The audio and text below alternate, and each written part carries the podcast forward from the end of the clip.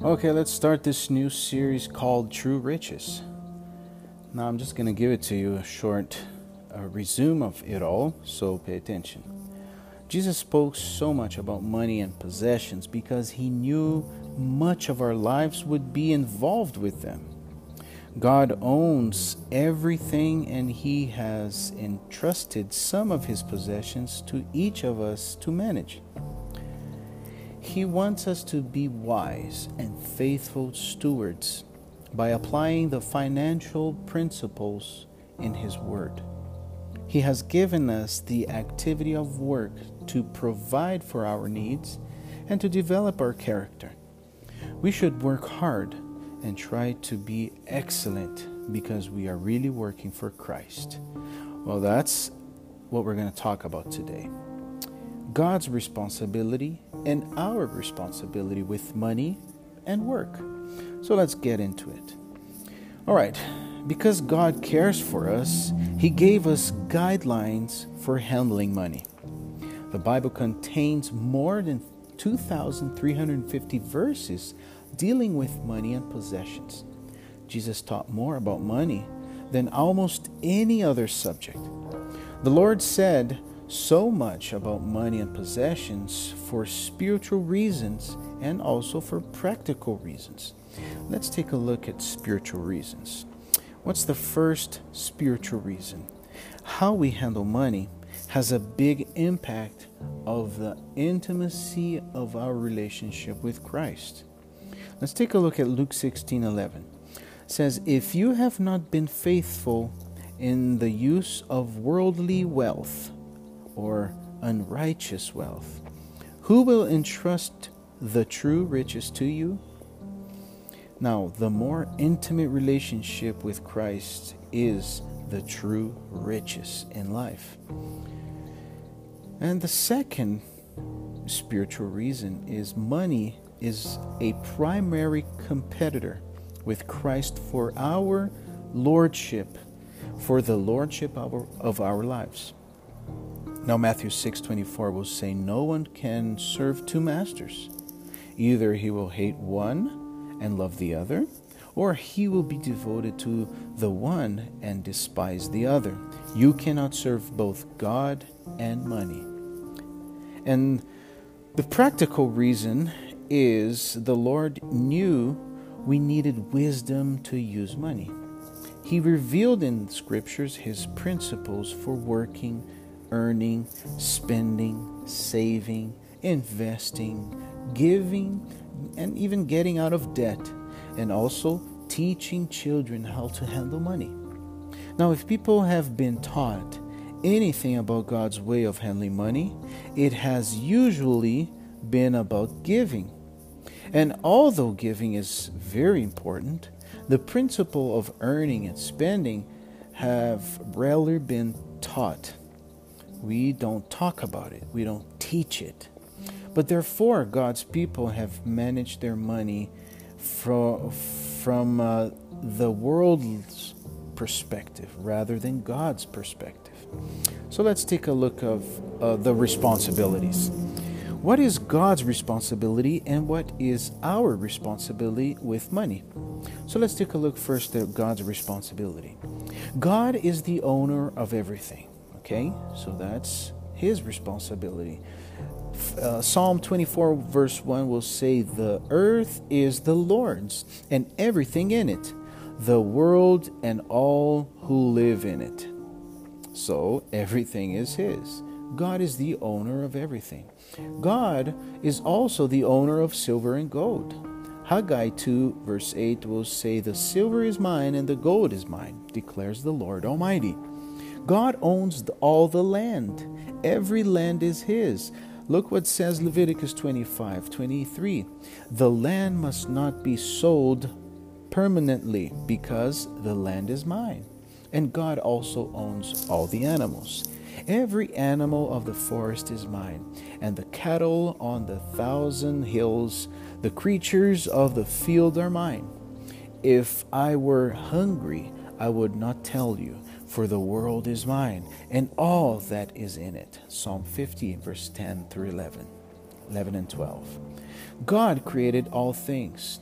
It says, In the beginning, God created the heavens and the earth. So God is the owner of things, everything. And he never transferred the ownership to his creators, to this to his creation, the people. So as followers as followers of Christ, we recognize that God owns all our possessions. Jesus even said, Any of you who does not give up everything he has cannot be my disciple. So we have to be willing to give up. Now, God is in control. So we see that God God owns everything. God is the owner of everything and God is in control of everything. Our loving heavenly Father is in ultimate control of every event, everything that happens. Look at Psalm 135, verse 6 will say, The Lord does not, or the Lord does whatever pleases him in the heavens and on the earth. God is in control. Daniel 4, verses 34 and 35 says, I praise the Most High he does as he pleases with the power of heaven and the people of the earth. No one can hold back his hand or say to him, What have you done? So it is comforting for those who follow Jesus to realize that God uses everything and even difficult circumstances for ultimate good. Remember Romans 8:28 and all uh, and we who um, and we know that in all things God works for the good of those who love him who have been called according to his purpose. So, this, to illustrate this, let's take a look at uh, the life of Joseph. Right? You remember Joseph, who was sold into slavery by his jealous brothers? Joseph uh, told his brother do not be angry uh, with yourselves for selling me here. Now, because it was to save lives that God sent me ahead of you, if uh, it was not you who sent me here, but God, you intended to harm me, but God intended for good to accomplish what is now being done the saving of many lives. See? he understood that God was in control, even in the bad situation, like he was.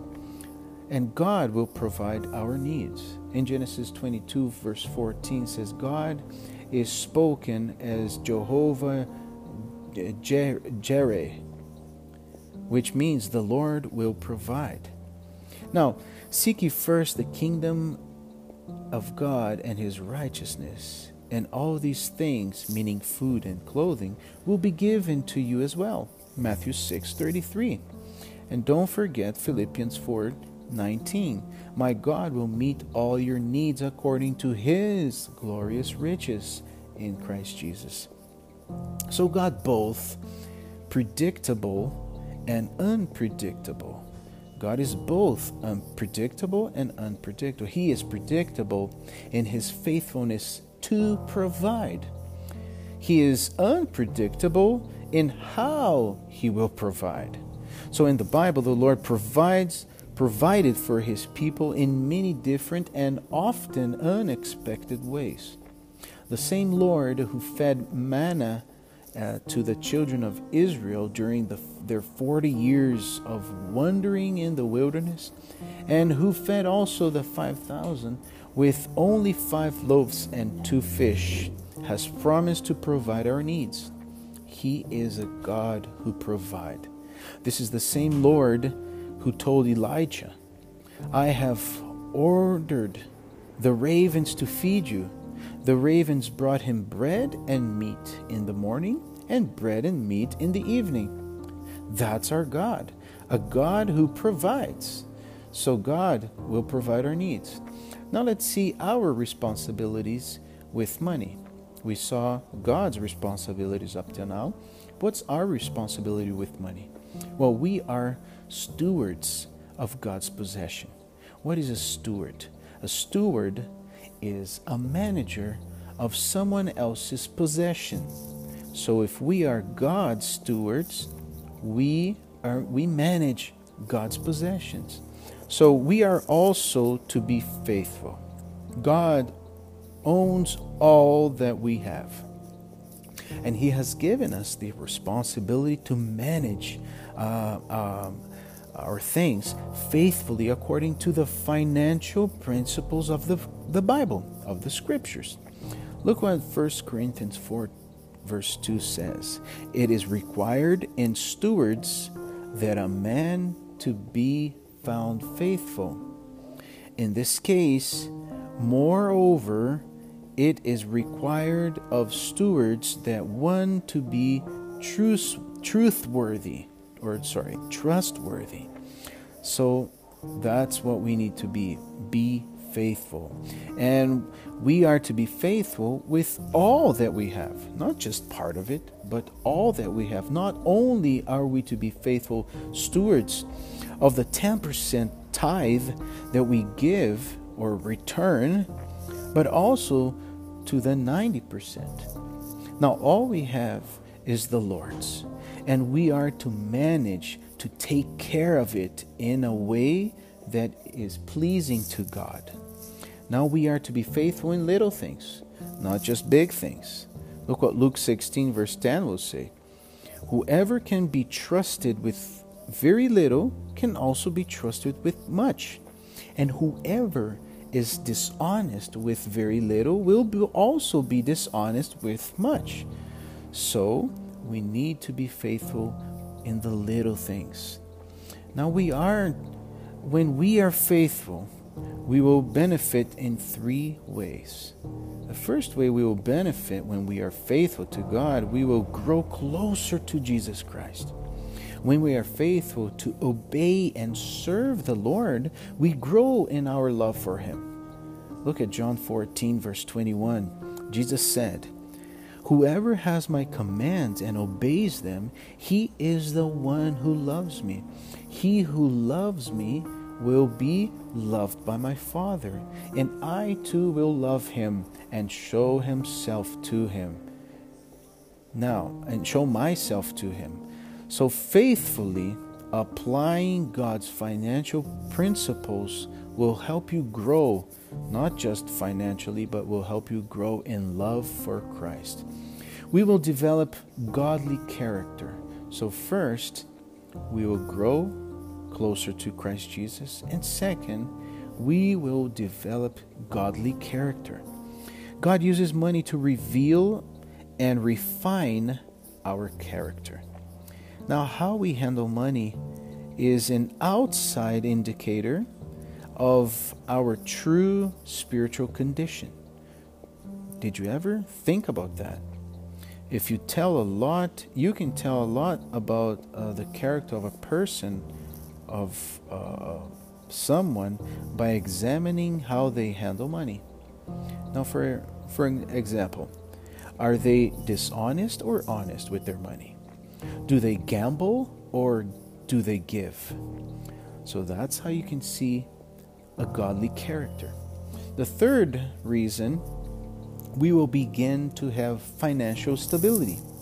When we are faithful, we benefit we get closer to Christ, we develop godly character, and third, we will begin to have financial stability. Is that what you want? That's probably what you need. As we apply God's principles to our finances, we will begin to spend more wisely and start saving for the future and give even more to the work of Christ. Now be careful with extreme teachings or on wealth and poverty. One extreme is that godliness can only occur in poverty. Many of uh, uh, money and possessions can be used for good and for evil. A number of godly people in scriptures were among the wealthiest people in their days. So it's not wrong to be rich or to have many possessions. But in the Old Testament, the Lord extended the reward of abundance to his people when they were obedient. while the threat of poverty was one of the consequences of disobedience. Now, look what uh, Deuteronomy 30, verses 15 and 16 says. It said before you to I set before you today life and prosperity, death and destruction. For I command you today to love the Lord your God, to work in his ways, and to keep his commands. And the Lord your God will bless you. Now, Psalm 35, verse 27 will say, The Lord delights in the prosperity of his servants. So it's not wrong. We may uh, legitimately pray for prosperity when our relationship with the Lord is uh, healthy and we will have a proper perspective of possession. So it is okay to be wealthy, but look what uh, third uh, third John verse two says, "Beloved, I pray that in all respects you may prosper and be in good health, just as your soul prospers. So there is a second meaning of prosper, which is the soul. Now, the Bible does not say that a godly person must live in poverty. A godly person may have material resources. So, uh, the opposite extreme is that all Christians who truly have faith will always prosper financially. Now, this is an extreme, is also an error. It's also a mistake. Study the life of Joseph. He is our example. He is an example of a faithful person who experienced prosperity and poverty at the same time. He was born into a prosperous, uh, prosperous uh, family then he was thrown into a pit and sold into slavery by his jealous brothers. Now, while Joseph was a slave, his master promised, uh, promoted him to a head of his household. Later, he made the righteous decision uh, not to commit adultery with his master's wife. The result? Well, he suffered years in prison for that right decision. But then, in God's timing, he was elevated to Prime Minister of Egypt. Well, the guideline for prosperity is found in Joshua uh, chapter 1, verse 8. Do not let this book of the law depart from your mouth. Meditate on it day and night, so that you may be careful to be everything, uh, so that you may be careful to do everything written in it. Then you will be prosperous and successful. Joshua 1, verse 8. This passage offers two requirements for prosperity meditate on the scriptures and do everything they command and obey it. When you do this, you place yourself in a position to be prospered financially. There is no guarantee, however, that God will choose financial prosperity for you.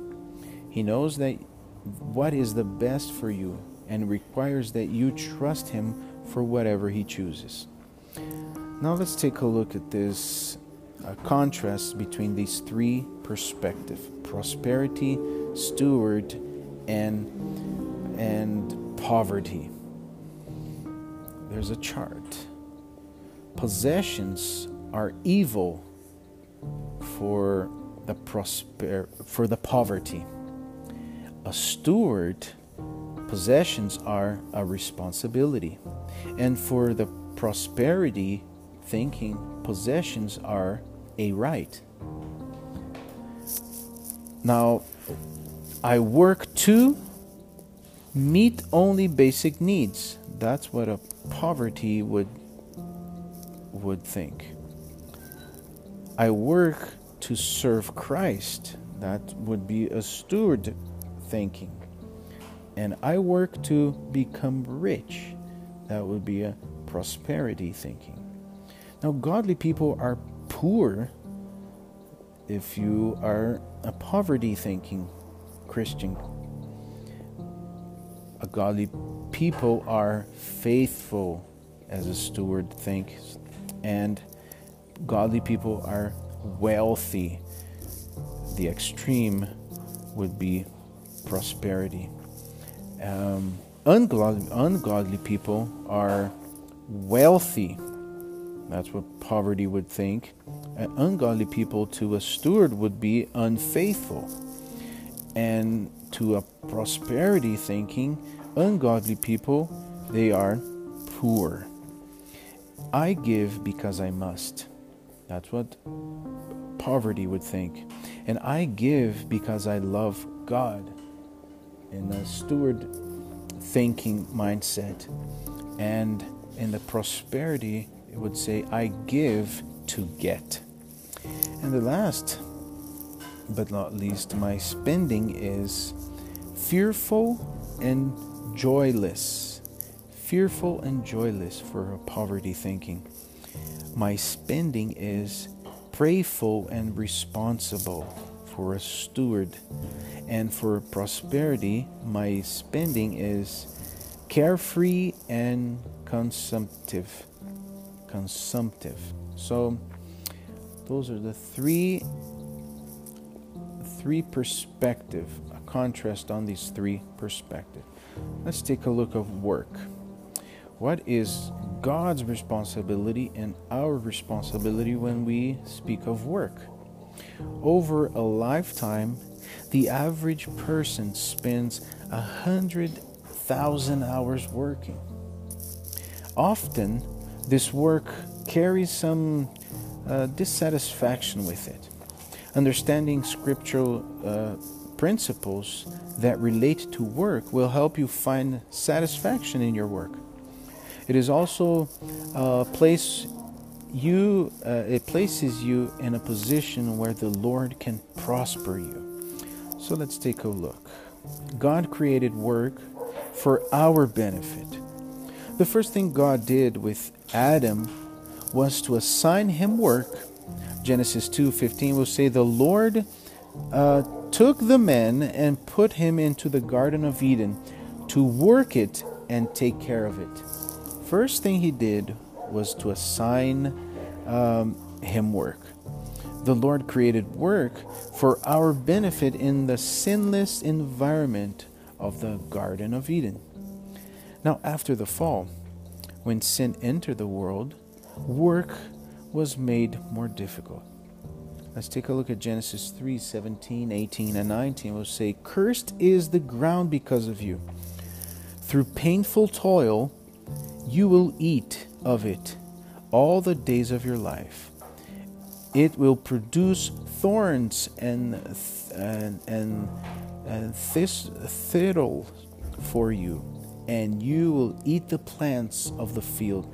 By the sweat of your brow, you will eat your food. So work became hard and difficult. Now, God's perspective of work. Let's take a look of His responsibility. Well, work is necessary. First thing, God, uh, or work is so important that in Genesis 34, verse 21, God gives this command Six days you shall labor. And, and Apostle Paul wrote, If a man will not work, he shall not eat. So work is important, work is necessary. And work develops character. So one of the primary purpose of work is to develop your character. While the the the carpenter is building a house, the house is also building the carpenter. Uh, his skills, his diligency, manual dexterity, I don't know this word, and judgment are refined. A job is not just a task designed to earn money, it's also intended to produce godly character in the life of the worker. Proverbs 12 20, 24 will say, Diligent hands a good worker will rule, the laziness ends in slave labor.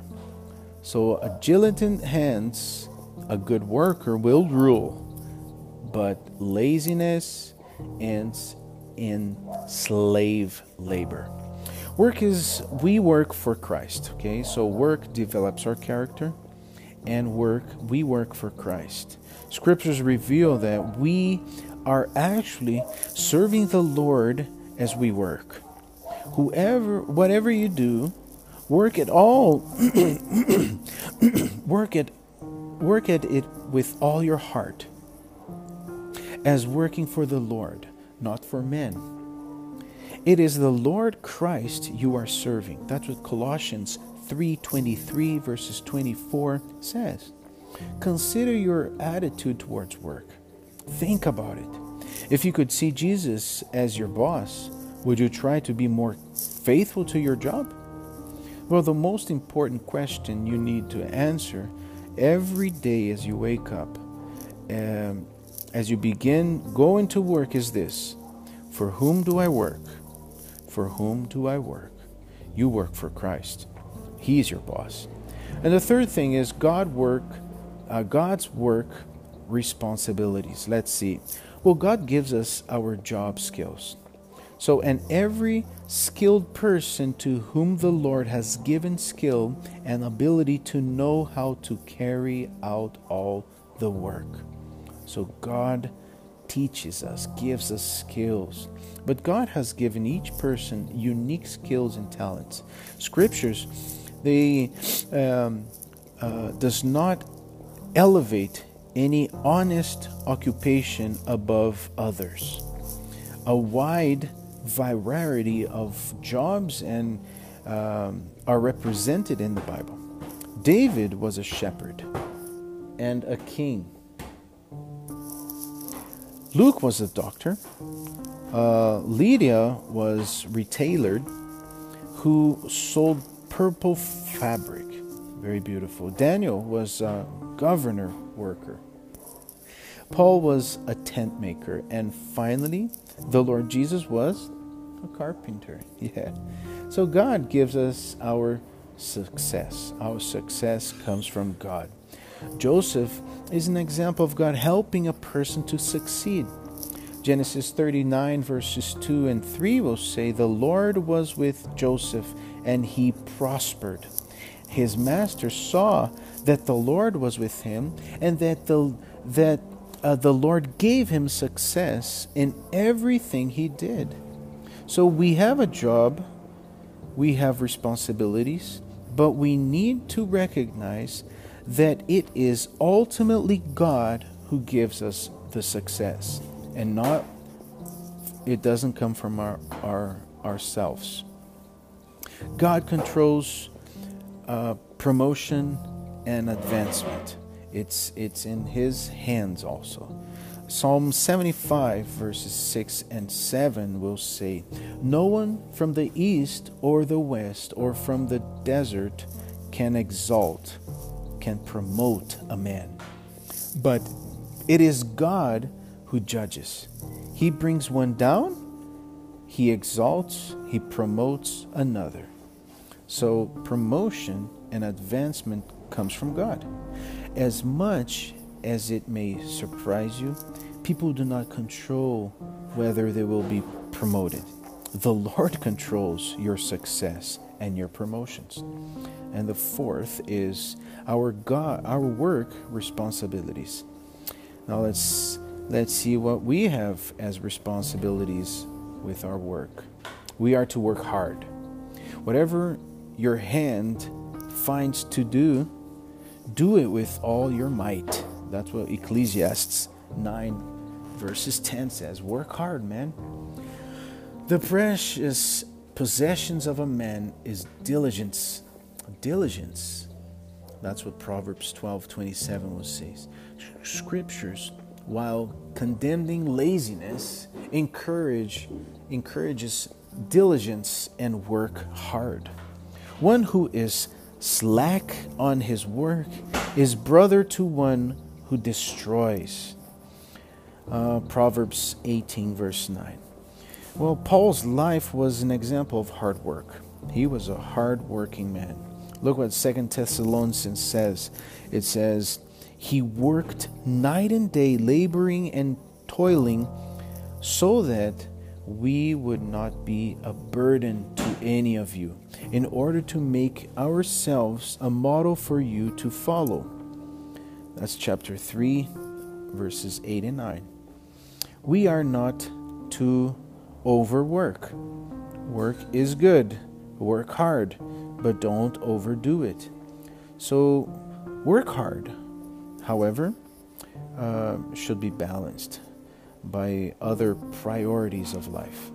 So, if your job demands so much of your time and energy that you neglect your relationship with Christ or your loved ones, um, you are working too hard.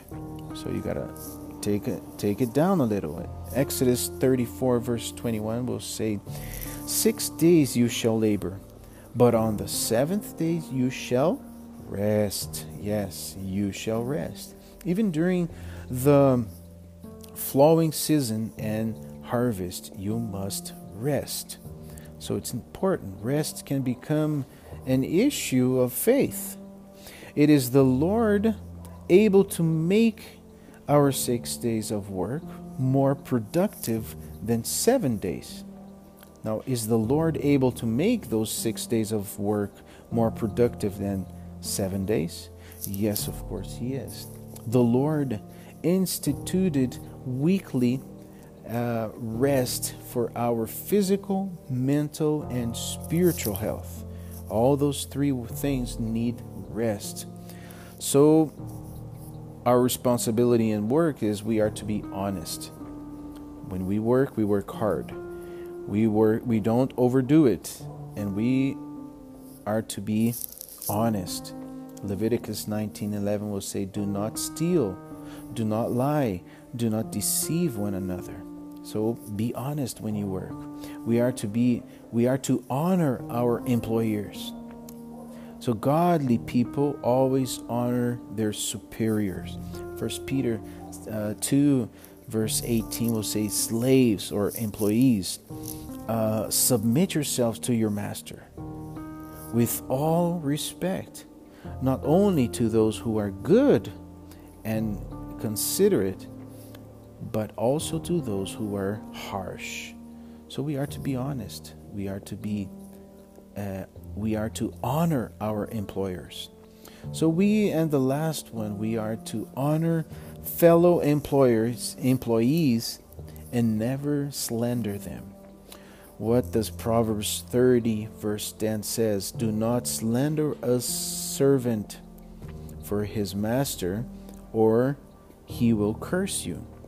So we are to work work work hard not overwork. We are to be honest.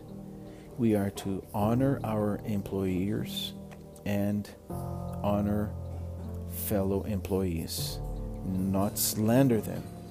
So, sp- speaking of finances, there are God's responsibility, but there's there's also our responsibilities. So don't forget. God bless you may you remember i'm going to give you a summary of the whole the whole bible study. Jesus spoke so much about money and possessions because he knew how much our lives could be involved with them. Now god owns everything. God is the owner of everything and he has um, entrusted some of his possession to each of us to manage he wants us to be wise and faithful stewards by applying the financial principles of his word. He also he has given us the activity of work to provide for our needs and to develop our character. He should work, we should work hard and try to be excellent because we are really working for Christ. May God bless you.